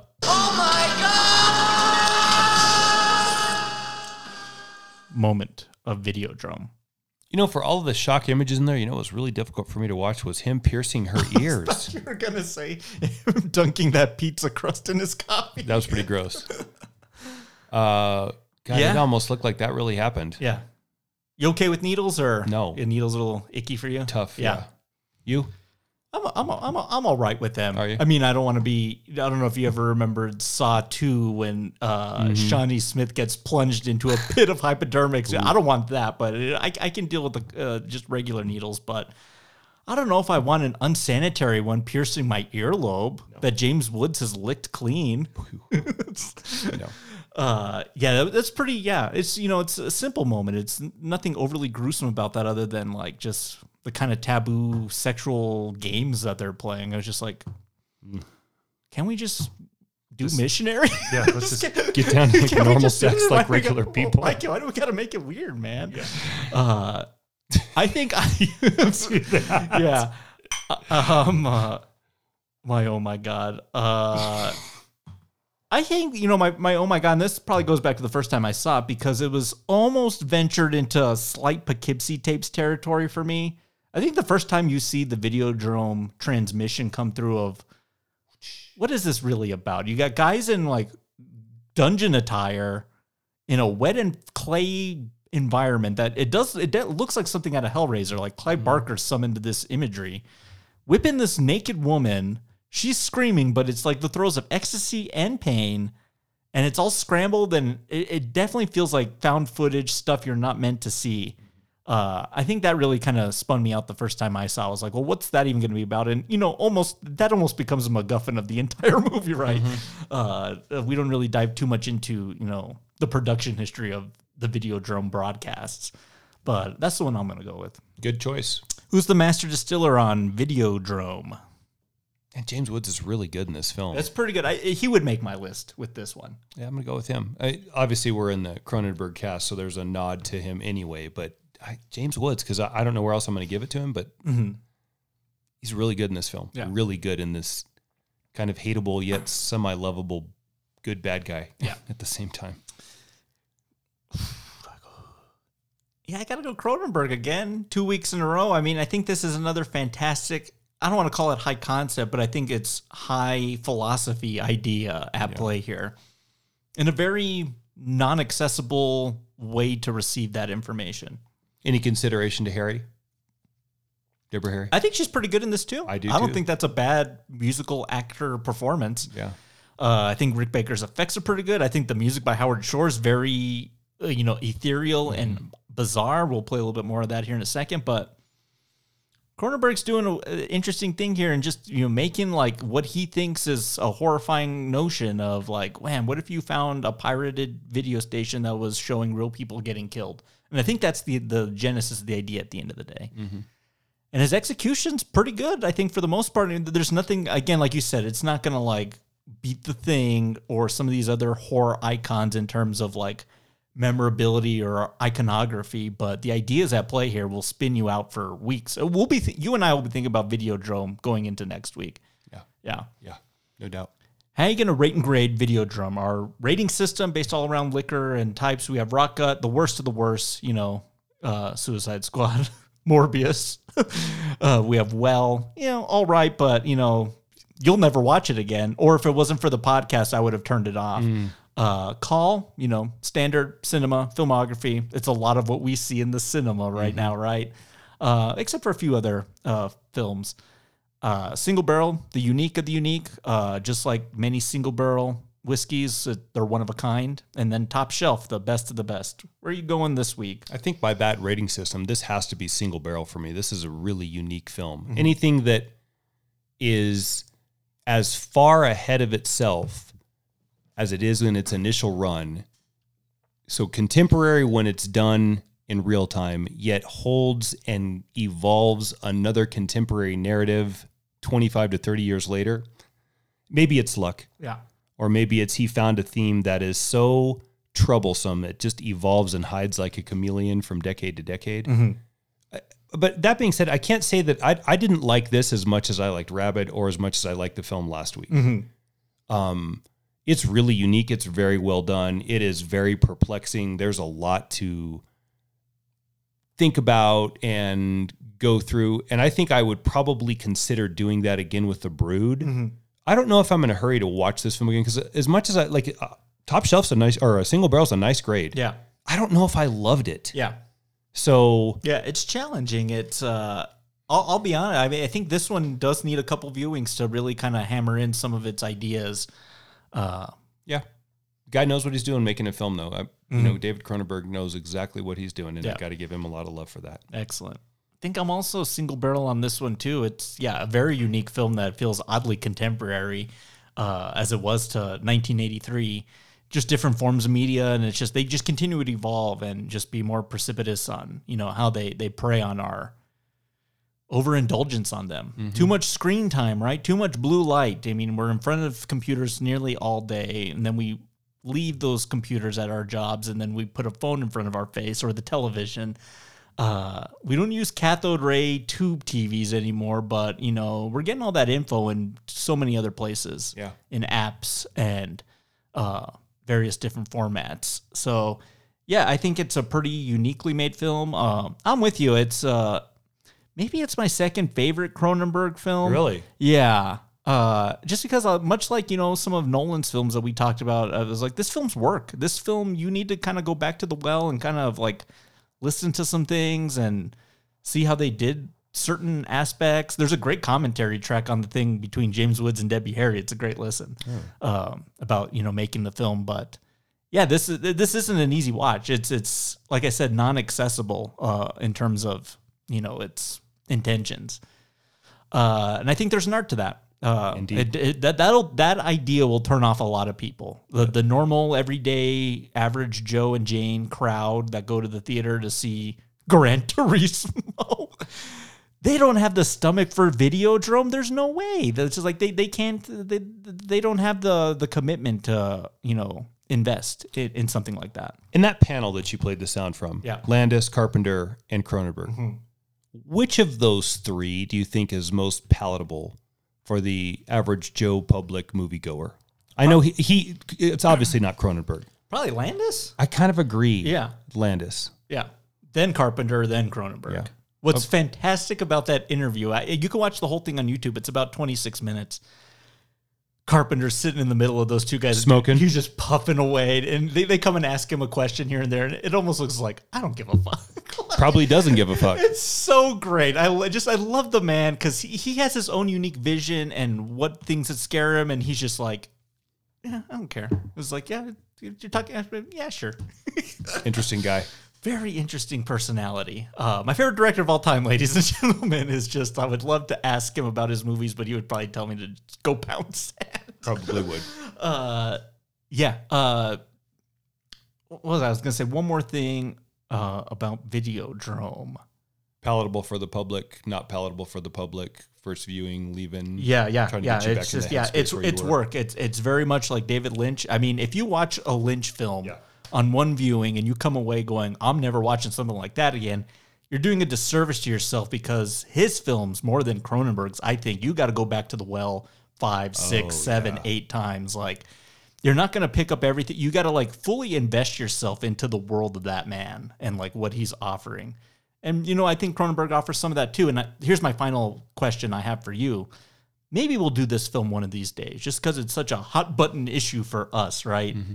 Do you think it was a mistake for Cronenberg to kind of get away from these types of ideas and films once he got into History the history of violence years and all the stuff with Viggo and Eastern Promises and Cosmopolis and Dangerous Method? And I know that's about Freud and Carl Jung, but it's it's less this. It's less body dysmorphia and it's more thrillers. Uh, They're less horror. What do you think about that? You know, every filmmaker can definitely mature. Yes, in short, yes. Mhm. But we would have to get into why. Yeah. There's not. Yeah, yes. Yeah, yeah, I, I- I think so too. I think maybe, you know, play to your strengths, play play to what you you do pretty well. And I, I just that's my problem with History of Violence is it just gets too far away from. It doesn't feel like a David Cronenberg movie. No. At the end of the day, it feels like Co- that that movie feels like a Coen Brothers movie. It totally feels like a Coen Brothers movie. And Cronenberg is, you know, Crash might be the last like really true example of that type of filmmaking. Mhm. Because even Naked Lunch with Peter Weller, Dead Ringers with Jeremy Irons, Mhm. like all those films feel like this. yeah. I like, I like Dead Ringers a lot. Oh yeah, that that film's great. Dude, double dose of Jeremy Irons, dude, that's like heaven for me. Yep, ching. But hey, let's wrap this up with our nightcap.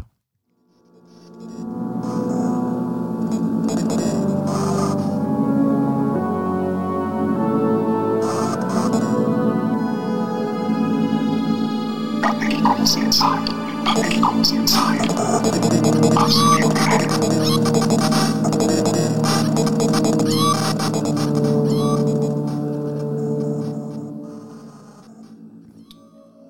Okay, I thought it'd be pretty fun, you know, being that Videodrome's all about, you know, video, VHS tapes. At one point, James Woods uh, puts a tape into this VHS player that I loved. I was like, how could I get that?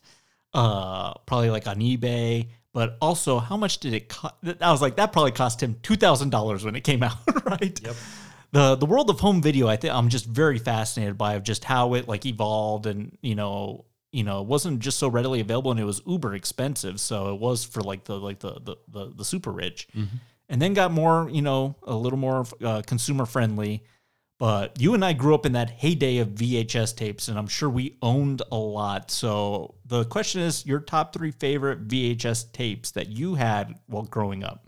I'm going to do what we did by favorite and also viewing the amount of views. Mhm. So checking in at number three on that is Hoosiers. God, we used to watch Hoosiers all the time. Yeah. Still love that film today. But uh, that was one of them. I think I might have even worn it out to the point where I stopped watching because I just broke it. Broke the tape. Yeah. Yeah. Did you ever have like the tape just like get all like jumbled in the machine? That was always a pain in the ass, right? Yep. Kind of always thought the tape was toast, but that happened a couple times. My dad was able to salvage some of the tapes, so That's good. Uh, number three for me, dude, Matt, this is gonna blow your mind. How could this ever appear on any list we have ever done? But my number three is "Look Who's Talking." Oh wow! we had that tape floating around our house, and I don't know who bought it in my household, but I used to watch the hell out of that tape. And the opening scene of that film, ladies and gentlemen, is Kirstie Alley and George Segal having sex. And then a bunch of spermies floating down to an egg, and I had no idea what was going. What's going on? they're doing. They're floating down to the Beach Boys. I get around. I get around. Mm. But I loved it. I loved that movie. That Talking Baby by Bruce Willis. Uh, man, that's that's probably a pretty rotgut film uh, in my estimation. Mm-hmm. But I can't tell you how many times I watched Look Who's Talking. Like that was in full rotation. One of my favorite VHSs growing up. Good one. When was All the last time you thought about that series? Never. That's a good one, Jesse. Thank you, wow. thank you. Number two for me actually is Gremlins. Mm. We had a tape of Gremlins that I used to love. Um, that movie hadn't aged well. I tried to show it to Ava not too long ago and didn't play well, but Yeah. I loved it back as a kid. Loved it. It's got an interesting, uh, you know, Joe Dante made he made that film, and then he kind of essentially remade it in the '90s with Small Soldiers. Did you ever see that one with? I did.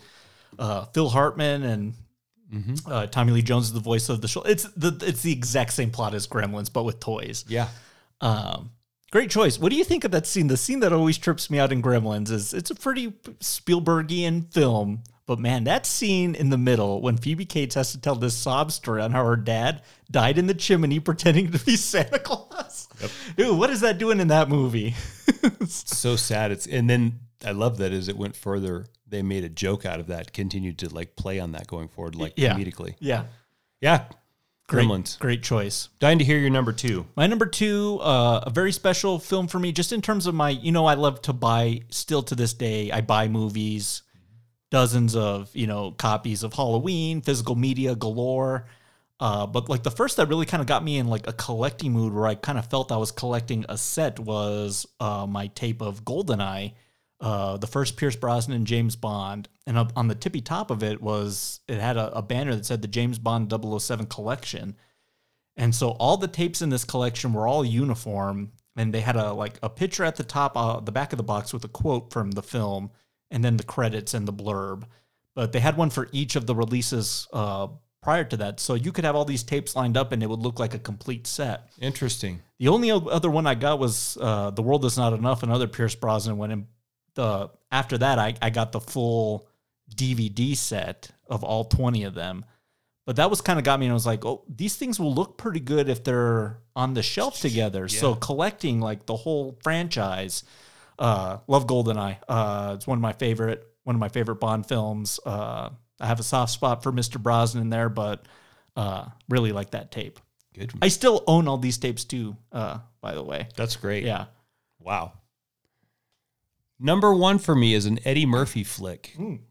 And I'd like to tell you it's one that is a slam dunk because I know you want me to tell you Beverly Hills Cop. Is it the Golden Child? It is. It's the Golden Child. Man, as late elementary, early middle school kid, I loved that terrible film. Oh, the Golden Child, Mm, The, sec- Jesse. the second you said, "I wish I could tell you it was a good Eddie Murphy movie," I knew it was Golden Child. Because Vamp- Vampire in Brooklyn, I would never buy that. So you had to know. Yeah. Damn, huh? Yeah, late '80s, uh, Eddie Murphy, kind of at the height of his powers, Yep, right? I yep. mean, he could do no wrong, and then kind of did wrong. Did terrible. That's like the Big Trouble in Little China that didn't work, right? Yeah, exactly. hmm Golden Child. Interesting, man. I haven't seen that in years. Yeah. Oh, that, that'd be a fun one to, to revisit on why it doesn't work. He might be fun to do himself. Oh, yeah. Eddie Murphy would be fun to do. Beverly Hills Cop, uh, Coming to America. Speaking of Mr. Landis, Mm-hmm. we could find another one in there. Yeah. Bowfinger. Do you like Bowfinger? Yeah. Yeah. I was gonna say Shrek, but hell no, dude. No, can't do Shrek. we could find another Eddie Murphy kind of staple in there. That Mm-hmm. that could be a lot of fun, actually. We could even do something contemporary that he just did. Mhm. What's that one that he just did with um, Jonah Hill? Oh, that was awful. You people? Yeah. Oh, that was a bad movie. That Yeah. was a really bad movie. Uh, excellent choice. Uh, I love, I love, I love your listing. Golden Child. Thanks. Yeah, yeah. You ever think that would make the list, right? Right. Yeah. My number one, you could see this coming 10 miles away, but it's what got me into movies. It's my tape of Batman 89. To so much, we had two tapes of that in the house. One of them got destroyed. I think I did it uh, while I was playing. The tape just got mangled up, you know, while I was doing something. And then we had get the backup one, thankfully. But I played that tape to death. And it's, you know, why I love the character. It's why I really like that. Go listen to that episode on it. But that's the- kind of the movie that got me into into movies. It was the most rotated VHS of my entire childhood, and probably is the most seen film of my existence. So It's a good one. and it's a great because it's much like the poster. I mean, there's no title on the VHS box that says Batman. It's just that symbol, right? You know what it is. Yeah. Yeah. And I think there's two pictures on the back of, you know, Keaton and then one of him where he's got Jack, they're face to face. Uh, and that's it. Good one. Yeah. To your list. Did you own that tape? Because I feel like No. a lot of people had that one. Did you have the ET tape that had the green head? Yep. The green like top. Yep. Uh, what about Titanic? Did you have ti- the, the the double tape Titanic? Yes. Okay. We do have that. And what about uh, you know, Star Wars? You know, obviously. Did, what, what, version did you have? Did you have like uh, kind of an unaltered pre special edition version of that? Yes, I did. Okay. Yep. Yeah, I had one version of that, uh, and then I have the one that was in heavy rotation was unfortunately the special edition gold box version, uh, and then I had the Indiana Jones one that, that that got a lot of play as well. But Yeah, I wish I could name either any of those films instead of The Golden Child because that just is such a, a Mhm. better selection. But yeah, we spent God, I spent countless days in the summer yeah, watching that AM and PM. gonna What? watch the Golden Child again. Ugh. Yeah. Me and my brother both we both love that film. Mhm. I, I guess it sometimes it just You know, you know what's great about that? I bet if you watched it again, I bet all of that stuff would just you would probably know every line, Mhm. every moment. It would all come flooding back to you. I'm kind of doing a little of that this week uh, on HBO or Max uh, with Billy Zane's The Phantom. Mm. It was another movie I rented a ton. I never owned it. I rented it a ton and watched it on HBO a ton growing up, and I haven't seen it in probably about ten years every mo I remember every line, every what happens next. Uh, Treat Williams uh, villain uh, mustache twirling thing. We've talked uh, frequently about doing like a '90s superhero cast with like that, the Shadow, and like the rock, Darkman. the Rocket. Ooh, Darkman. There you go. That'd be awesome. that would be awesome. Because those are great ideas, but like I don't think the execution, other than Darkman, I think is you know just a, a weird entry, but like they kind of didn't like achieve like what they wanted to, which was Batman, right? Right, Batman. Yeah, because that's all we had. I mean, you, you kids today are spoiled with all your Ant Mans and you know your five Thor sequels. Like I had a bat, a couple Batman movies and the the Phantom. I had Billy Zane in my pocket, that was it. But Alec Baldwin in the shadow. yeah. Oh, that's, I rented it so much. I, I, I love The Shadow. Yeah. But if you haven't seen The Phantom in a while, give it a watch and we could talk about on that episode, dude. What the not career of Billy Zane? Was so close. He's got some leading man material. He's got he's got some presence in Yes, that. he does. Catherine Zeta Jones is in that. Mm-hmm. Kristy Swanson's the the lead female. James Remar, and then Treat Williams, who just died a few months ago. He's the bad guy. He's really good in that movie. He's really good in it. You're selling me hard on the Phantom. Yeah, buddy. yeah. I mean, we had to do a Phantom viewing tonight. Yep. Uh, but that's a, a wrap on Videodrome from 1983. I think this is currently streaming on Peacock if you're subscribing to that one, or you can go rent it. It's pretty uh, readily uh, accessible.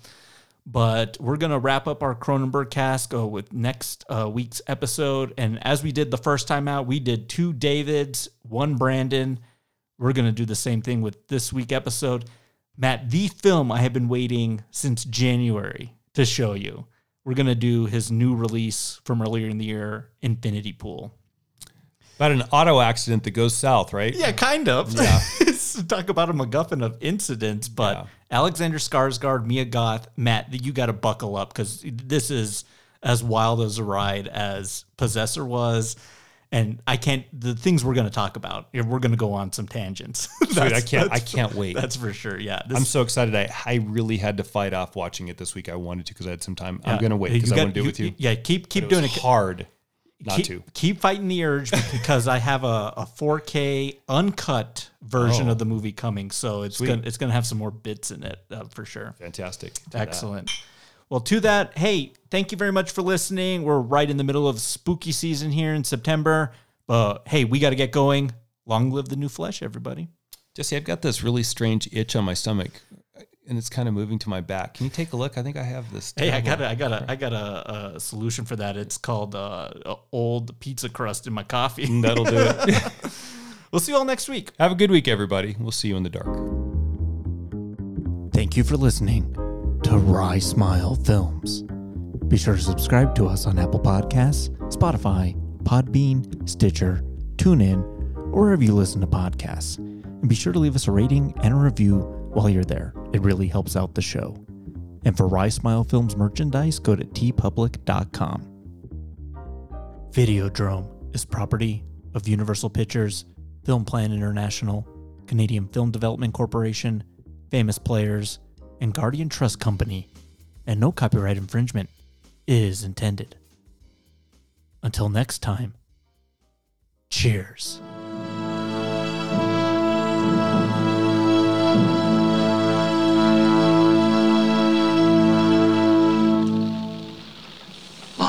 Long